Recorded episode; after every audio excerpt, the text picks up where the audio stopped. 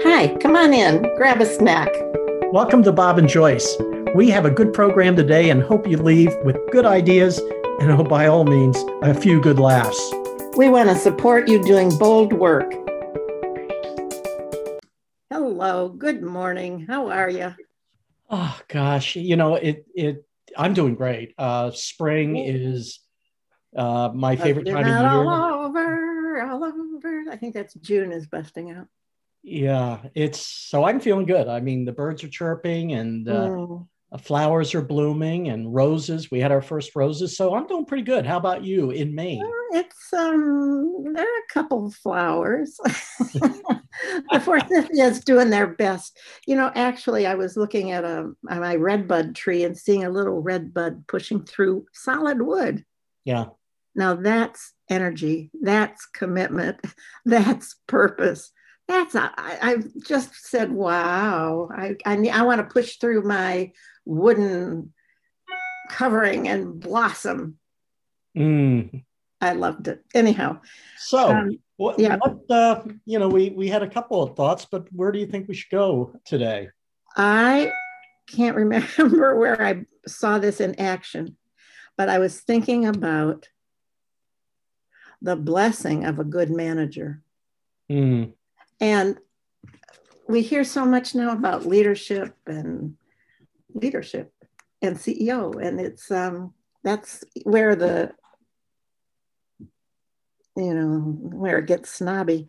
Um, and I just was thinking, I'm of good managers and what a gift they are, and how they are the campfire, they are the glue. If you've got a good manager, that manager can protect and direct um, in a snow squall, in a pandemic, and that it's um, such a demanding role. I just felt like, oh, let's give some attention to managers. Yeah. What a job having to work up the line and down the line and around the line and stay. What I, the word I keep wanting to use is nurturing.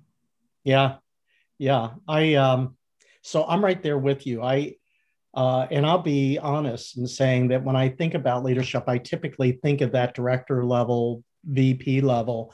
Um, but if I'm really looking at where the rubber hits the road, as you said, um, it's those thousands and tens of thousands of middle managers, whether they're running a shift or a distribution center or a store or a group of stores um, they're the difference makers. I'm pausing because I was thinking, do I want to say this? I do.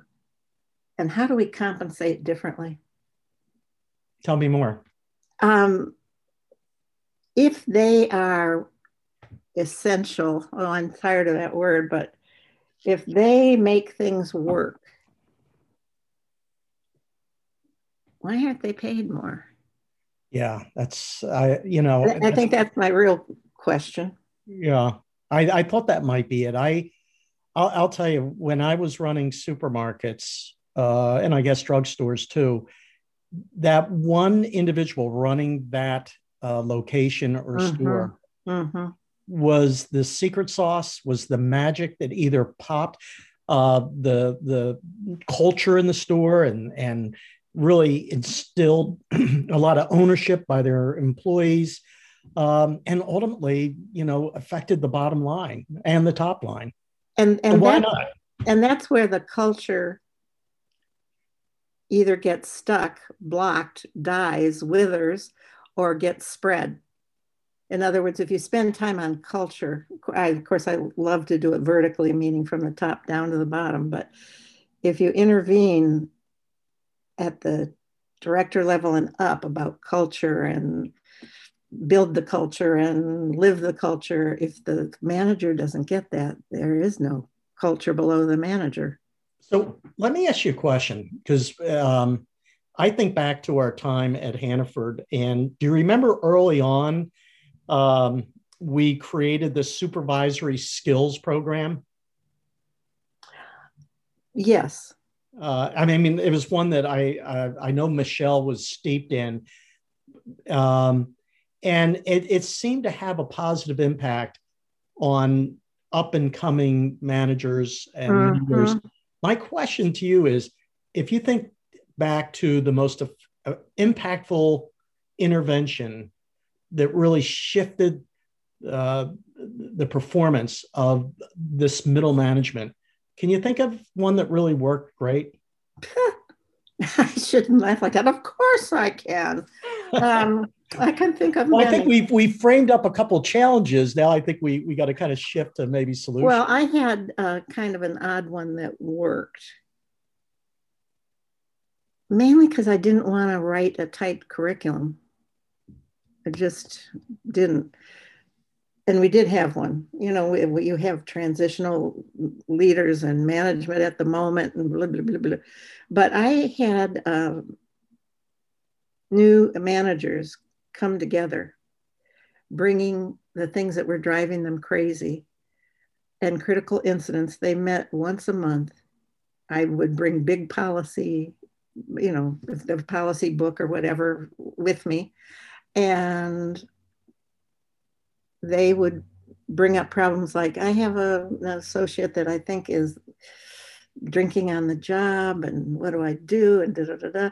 And rather than um, asking me, and by the way, I only participated in three of these, they helped one another. Mm-hmm. And if they got really stuck, they would look in the policy book. But every, their task was to come with a critical incident that was driving them nuts and to share with the group and to have the group offer cautions, solutions, uh, whatever. Usually I had uh, an HR person at any level sit in, but they were self um, managed. I think I'm just a lazy leader.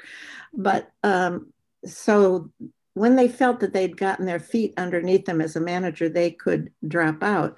But I loved it because they stayed as we brought in new people. Yep. So yeah. there'd be, and then that also helped with management development because suddenly the those that had been green were leading and advising, and it was very uh, nice to see yeah. how they grew, stepped into their own strength as a manager, and how much satisfaction it gave to them. So it did all kinds of things. It got green people a place to come to go, I think I don't know what I'm doing. Yeah. and I don't want to break any laws, don't know what I'm doing uh, a place to come and also to hear experienced managers go, oh, that happens all the time. Here's what you got to do. Um, it worked. You, you it know worked. what? Yeah, th- there's what I like about your example is how often do you or have attended leadership training um, and then you come back to your job and and it's hard to draw you know so what do i do differently today yeah. or next week as a result of this training. I love the fact that it's steeped in their lives and their dilemmas and their challenges. Uh, I think that's a great example. Yeah. And also somebody else in the same role. And it gave a little bit of um, a nod of how important managers are. I just, I'm really obsessed with that today. Yeah. They are they are the glue. They are the campfire. They are yeah yeah yeah. Let's yeah. Go you know, I'm going. I'm going to do a little bit of brag, and it was something that you really helped design uh, as an intervention. And there's some similarities to the example that you just gave. Uh, do you remember uh, Rick at Retails at? Uh, yeah. I mean, we had at the time 1,300 stores. So you're I one. Did, I did design that. I, I had a, did. And, a and, purpose. I'll come back. You well, go what I think made that impactful. So you have a group of store managers who yeah. feel invisible and forced upon and in some degrees powerless in their and list list laden. Yes, exactly. Um, and so your design created the opportunity for uh, the uh, typically the CEO and maybe one or two members of his team at the time mm-hmm. that they would drop in to uh, a particular market and they would have a meeting in the back room of a grocery yeah. store which yeah. i think was part of your design yeah. and for for that three hours or four hours they typically went everyone in that store felt so important because they had the CEO saying, I'm not here to talk to you. I'm here to listen to what you've got going on, what's on your plate. So it was just, you know, and he did them frequent enough that yeah. over a two year period, uh, I think he touched the entire company. And it, it kind of shifted the uh, store managers feeling invisible and marginalized and put upon and and literally kind of flip that you know um, so I, I am trying to i'm now remembering my intervention wanting to see they always get um, they morph so i'm yeah. not sure so that was it would be store managers from the district that came into the store to meet with rick that's no? right yeah okay yeah. usually yeah. a couple of districts so there you'd have like uh, 40 store managers uh, probably five or six DMs and and their boss. Um, and the you idea needed, you needed a big back room. oh, literally. Well, I'll tell you, we could move mountains. Uh, the one thing that Food Lion was great at is is execution. So yeah, yeah those back rooms did not look like their uh, grocery store back room. They really transformed it. But I, I think I don't know. Can I add to that? Hmm? Can I add to that? Yeah, please. Part part of what they were, quote, supposed to do also was to do appreciative inquiry, meaning the managers would all walk around that store while all the people sweat bullets and they would uh, let the store know only what they saw that was good. Yes. And then, or say, do more of this. How about this? Do more of this. Um, and in doing that, they walked away saying, "Shoo, my store could do more of that." Oh, so yeah. anyhow, yeah, it was it was good, and Rick was a CEO that could carry that easily. Yeah, well, it's just I I think the the learning nugget is you know, as a CEO, you have blind spots. Um, mm-hmm. And some of those blind spots are where you're far removed from the organization. So, in, in my comments about how much store managers and DMs got out of it, I'll tell you right now, Rick got an awful lot in terms of really seeing uh, what what the reality was on the ground versus what he's perhaps told in the boardroom. Yeah, and don't you? I mean, I often think of um, how important it is to not get away from the business, and how many magnets pull you away from the business when you're in the top leadership role. Yeah, uh, and how once you go douse yourself in reality again, how energizing it is. If, if you like the business, and I have a number one thing for everybody: don't waste your career in a business you don't like. you won't be as great as you could be. You need to. I mean, that's one of the things about OD that worked at Hannaford anyway, and the CEO recently told me is that we knew and enjoyed the business. Yeah. Yeah. I, um, I was fortunate. Uh, I knew I wanted to be in the food industry, which is kind of a weird um, uh, vocation. Uh, um, you know, why not be a doctor? Why not be? Yeah. How do you know that? Oh, well, there's a lot of altruistic. Um, if you remember back in the 70s. Okay, you can be altruistic back in the 70s, there was a lot about world hunger. Yes. And and how many uh, impoverished uh, nations and even in our own country, people couldn't have uh, three meals a day. And so I felt I wanted to be a part of that solution. Um, Good for you. Yeah. So I, I didn't know what I would do in the industry, uh, but I uh-huh. knew that's what I wanted. Uh, but to your point, loving you know what your business does or what services or what products um, is really a, a, key take. You know um, joyce can i um, i'm going to throw a dilemma out there regarding you know, the middle manager. Um, i was uh, part of an organization where i would do um, i would do feedback sessions around um, you know, uh, surveys that were done, employee satisfaction surveys. Oh yeah, engagement engagement and and what was fascinating and this isn't uh, just this one i see it again and again you look at satisfaction levels at the very top you know and and everyone is saying this is the greatest company i'm totally yeah. engaged I feel relevant, I'm making a difference. And then you turn the organization mm-hmm. upside down. And, and it's like totally the opposite uh, for people that are shift supervisors and department managers and store managers. Um, and, you know, there's a lot that you can take away from that observation, but it's something I've seen time and time again where satisfaction at the critical level, that level where the rubber hits the road, yeah. that makes the significant impact, makes the difference on people and productivity. Um, Shift their, the their pay and power. Hmm? Shift the pay and power. Tell me more. Pay more, give them more control over their own, um, you know, environment, their purview. So, pay and power, and that's know, I'm thinking about minimum wage now, but um, it's so easy at the top to go, let's all cooperate and build a culture, and then let's go out for a really big dinner. um, and yeah, oh gosh. Um, well, I think what did Rick did at Rick at Retail yeah. This is our CEO we're talking about that we one of the many we worked with.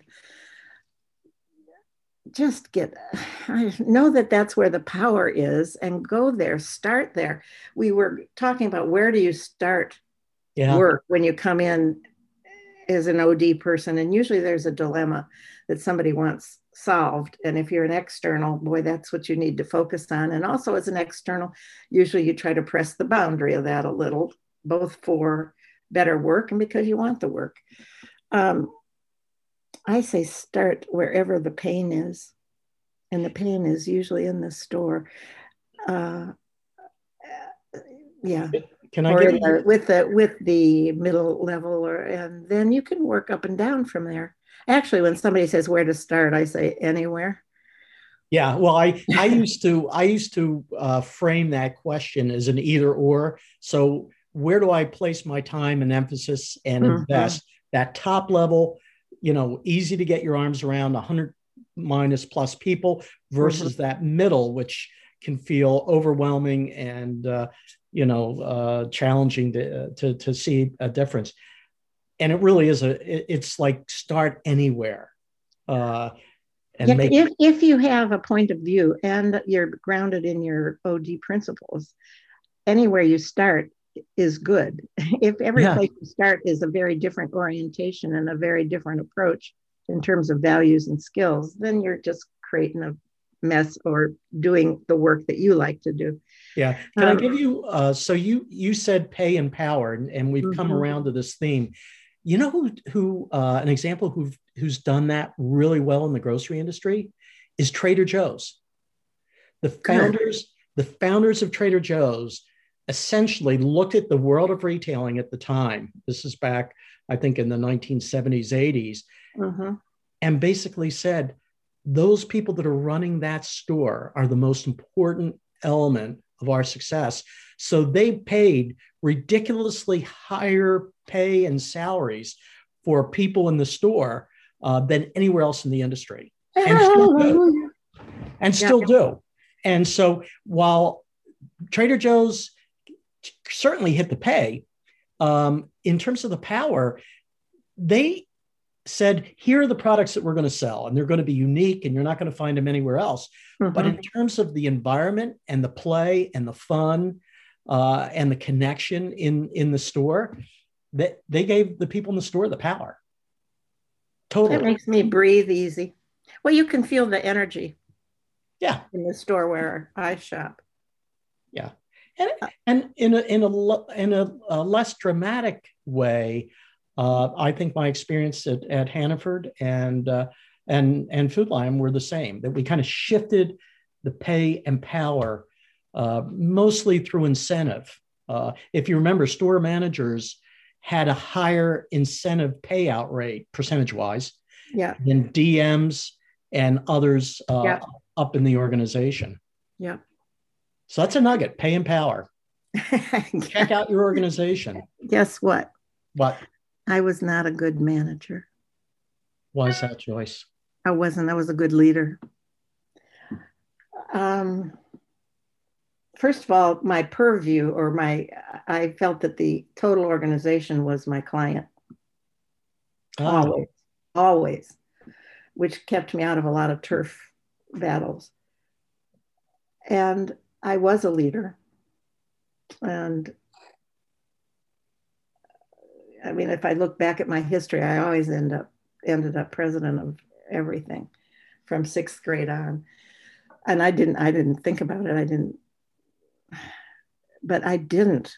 Mm, I just wasn't a good manager. I didn't drop in and give them booster shots. I did have some meetings. I gave them a lot of room to run. I included them all in big work. Maybe I was an okay manager. I'll have to, okay, people, you can write in the truth. yeah.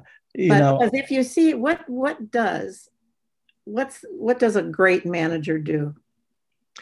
If if I think so this is my own experience. And all engagement stuff shows this. Yep. Uh, depending on what the organization values. So, whether it's creativity and innovation and constantly evolving, um, or in the case of supermarket industry, it's doing the same thing over and over and over again. Uh, so, execution and and what we used to regard as flawless execution.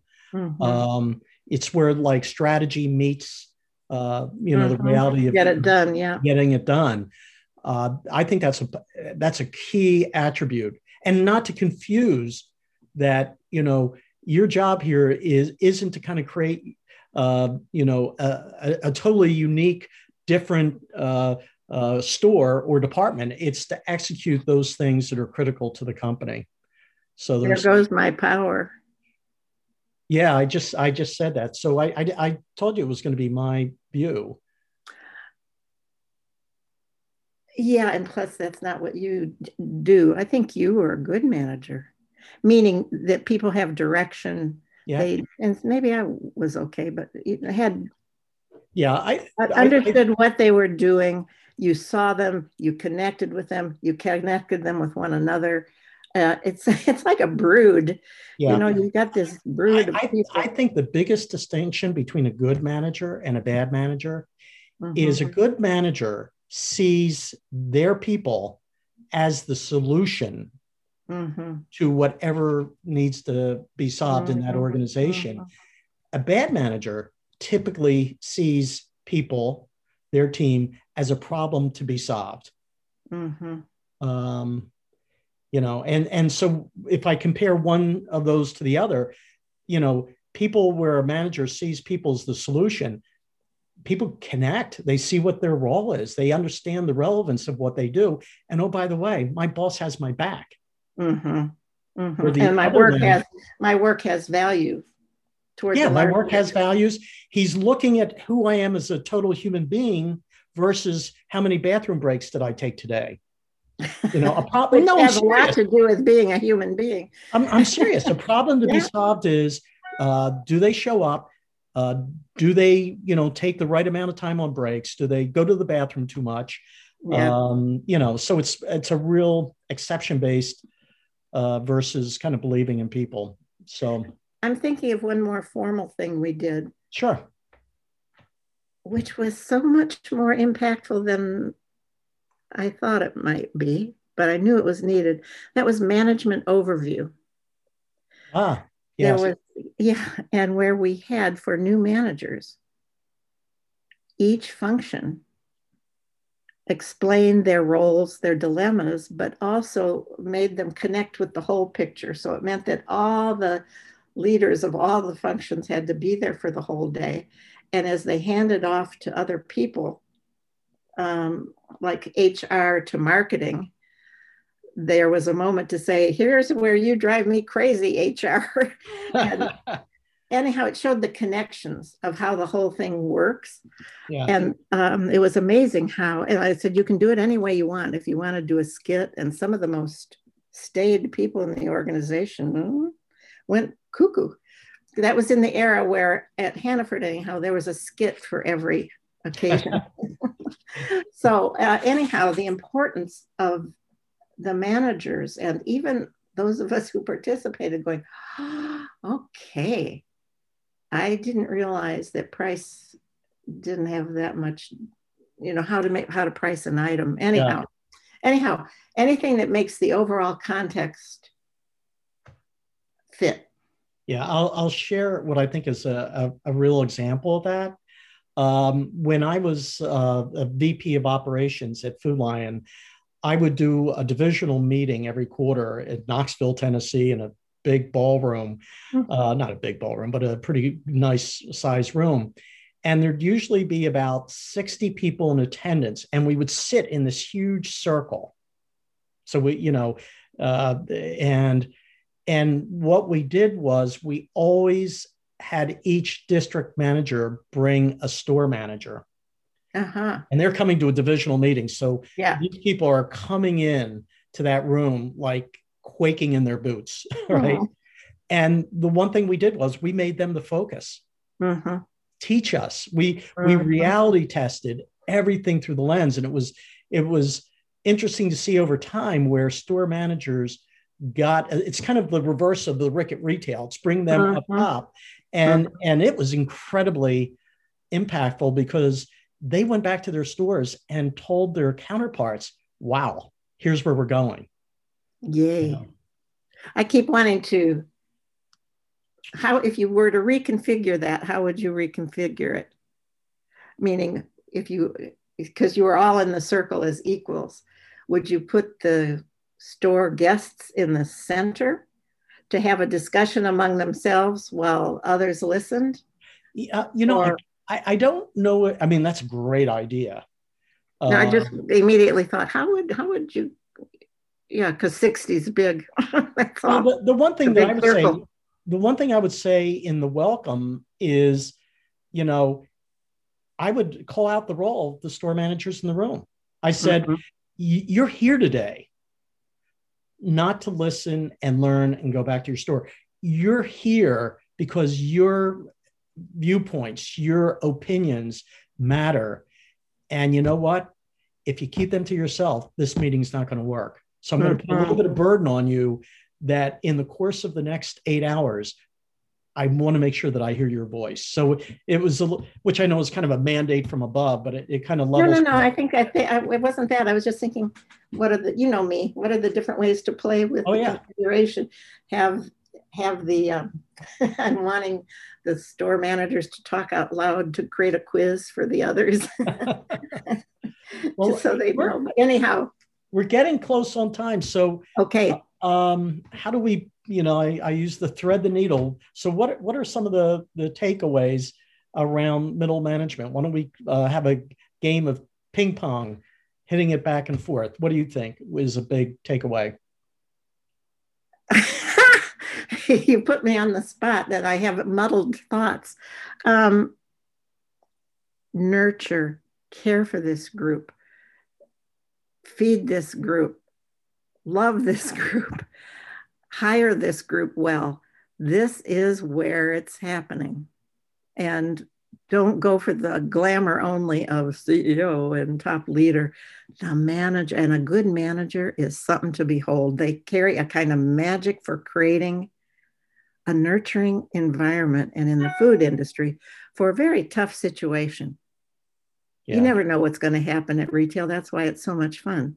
Yeah yeah. anyhow just let's pamper them a little yeah. i don't hear them talked about enough I, I think your suggestion or at least your uh, view that pay and power mm-hmm. is is critical and i think oftentimes we think of compensation as kind of a short term but you know the whole notion of making sure that where the rubber hits the road that they have not only the power to feel they can influence the outcome uh, but also to be paid well uh, is a takeaway for me. Yes, and not to feel that they can have the power, but that they have it. Yeah. Do you remember you and I had a, an argument once where I said you're killing the store managers with support? Oh yeah. Well, it's part of helpful Bob, right? Well, no, it was going into a new area. Everybody from every direction was coming in to help them. Yeah. It wasn't yeah. Ju- it wasn't just you. It was uh, they had more consulting and support, and they would just get so dizzy from it. Anyway. Yeah. Well, the just hearing. So I, I think that's the other thing. Um, uh, you know, there's the nurturing component, but also believing in them and and whatever support you give, don't do it at their expense in terms of their power. Let them ask for it. Yeah. Uh, another, I, I would suggest nugget for folks. Most good companies do uh, environmental scans where they look at engagement. Uh, yes. Up and down the company. If if your satisfaction levels with that group, that population, those middle managers, mm-hmm. uh, if it's lower than the rest of your organization, that is a red flag uh, that needs to be addressed. Mm-hmm end of session. end of discussion. So, okay, um, we could probably go on and on because this is a pretty critical um, conversation. And I find myself passionate about it. I, am getting passionate. So, uh, say goodbye, Joyce. Bye. Bye. And here we go again. Um, we are still noodling on that phrase that came up when talking about managers about pay and power and uh, to unstick our brains and to think about how it could be and the importance of pay and power in the design of a functional organization rather than the traditional that we have locked into our DNA. We're going to do a, a thing that we often do when we're kind of stuck, and that is what if. So we're going to play what if about pay and power uh, in an organ- large organization and we have to do 25 what ifs and see where we go. And it could go down the drain, but here we go. You're going to count, Bob? I will count. Okay. What if the associates in the store got to vote on the increase in pay of their store manager? Gosh, it's tough to follow that one. It is. Uh, what if we had exaggerated compensation for the highest performers in a given role, mm-hmm. like like out of the traditional norm? Mm-hmm. And what if those people who were out of the traditional norm stayed in their role to get that chunk of money and didn't have to be promoted to a job they didn't really want. What if we evaluated and paid top managers wildly different from the average manager? okay, we're doing what if. What if what if we ignored traditional uh, market-based compensation to replicate and look at the unique uh, value proposition of our organization and have that be our guiding force. Woo! Um, what if stores elected their store manager? What if store associates could eliminate or get rid of their leader? French Revolution. Um, what if pay was,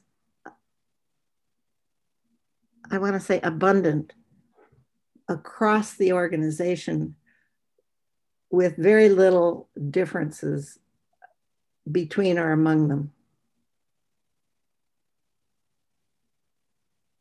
Did, did, you, did that make sense? Yeah.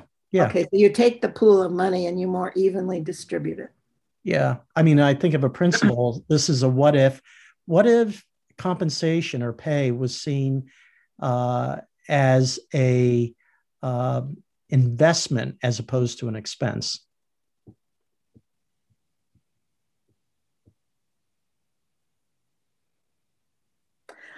What if there was a mechanism like Congress for store managers where they're elected to come and speak and, and kind of manage stores and then there was, you know, in the Senate was a whole different thing.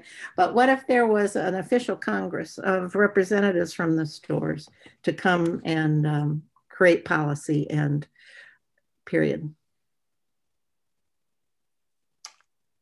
How many do we have? we have we have about probably 10 more to go at least. Shoot, we used um, to make people do this. Yeah. Um, what if we realign power from the top to the middle to the bottom, what might that look like? Mm-hmm.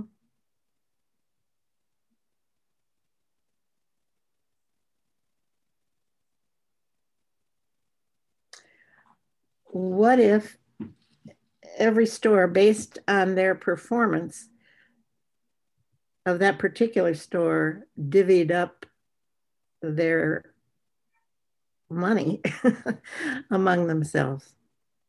Oh God. Um, what if uh, a manager's pay was tied to the success of their store? Mm-hmm. Like big time. Mm-hmm. And what if, and we almost did this, we need to talk about it sometime. Corporate bonuses, corporate people were paired with stores, and their bonus depended on the store's success. Can I have a truth burp? Mm-hmm. I remember that. It wasn't uh, widely uh, appreciated or understood or accepted. I know. Um, the CEO and I loved it. And yeah, we'll come back to it. Yeah. Um, what if every business unit or store had a bucket of uh, pay or salary assigned to that unit and that the team determines the distribution of that payout. And what if that team were made out of, up out of one person from each function that that their uh, team elected to come and make that decision.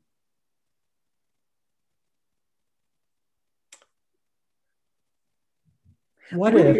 Oh, go ahead. What if you looked at the biggest lever or leverage point for a middle manager and give them 100% power to leverage it and make it theirs.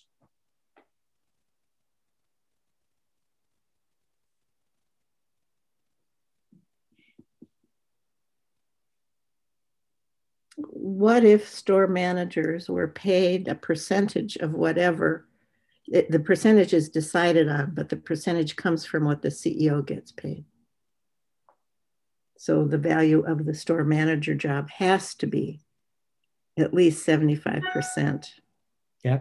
The same as the CEO. What if the potential bonus payout as a percent was the highest for the entire company for those middle managers?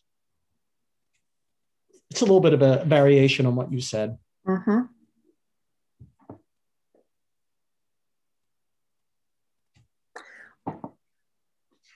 I think most, what if the store manager council had to have formal agreement with large strategic directions or policy?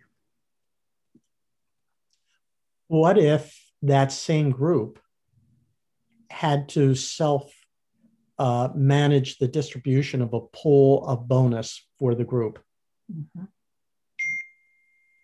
Did, did that make sense? Yep. Okay.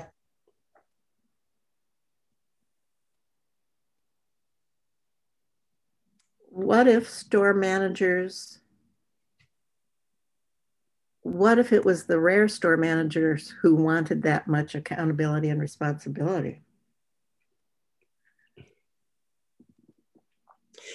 what if we had uh, enhanced pay benefits like insurance uh, or vacation, uh, uh, time off for that group that was different than the rest of the company. Mm-hmm. And what if there was a um,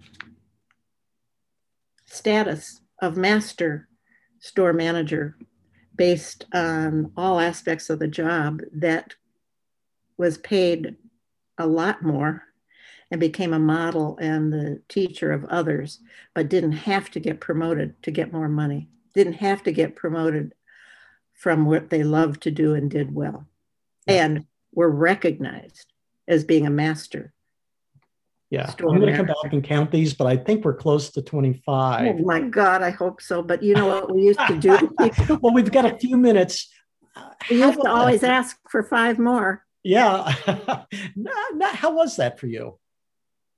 Fun, but it took a stretch. Yeah.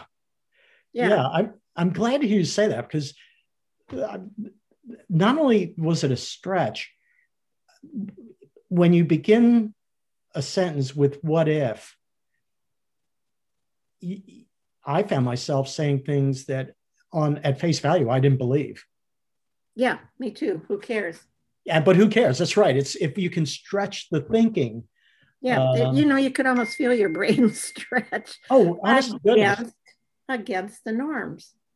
Yeah, yeah, yeah. So fun. And by the way, there's a little hint in case you need to take something concrete away.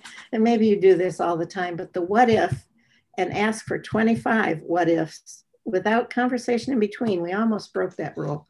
And then when everybody thinks they're done, you ask for five more and they want to kill you, and it's the best five.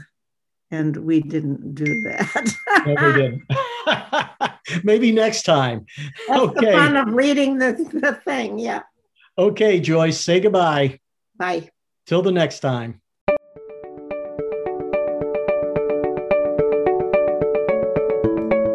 Thank you for joining us on the Bob and Joyce podcast. We hope you enjoyed this episode and picked up an idea or two to go forward and do great work. For more information, please visit us at bobandjoyce.com. If you like today's podcast, please click subscribe. And even better, give us a quick review on Apple Podcasts. It supports us and helps others to find the show. If you'd like more ODHR content, please follow us on Facebook by searching for Bob and Joyce Podcast. Until the next time, be well and be safe.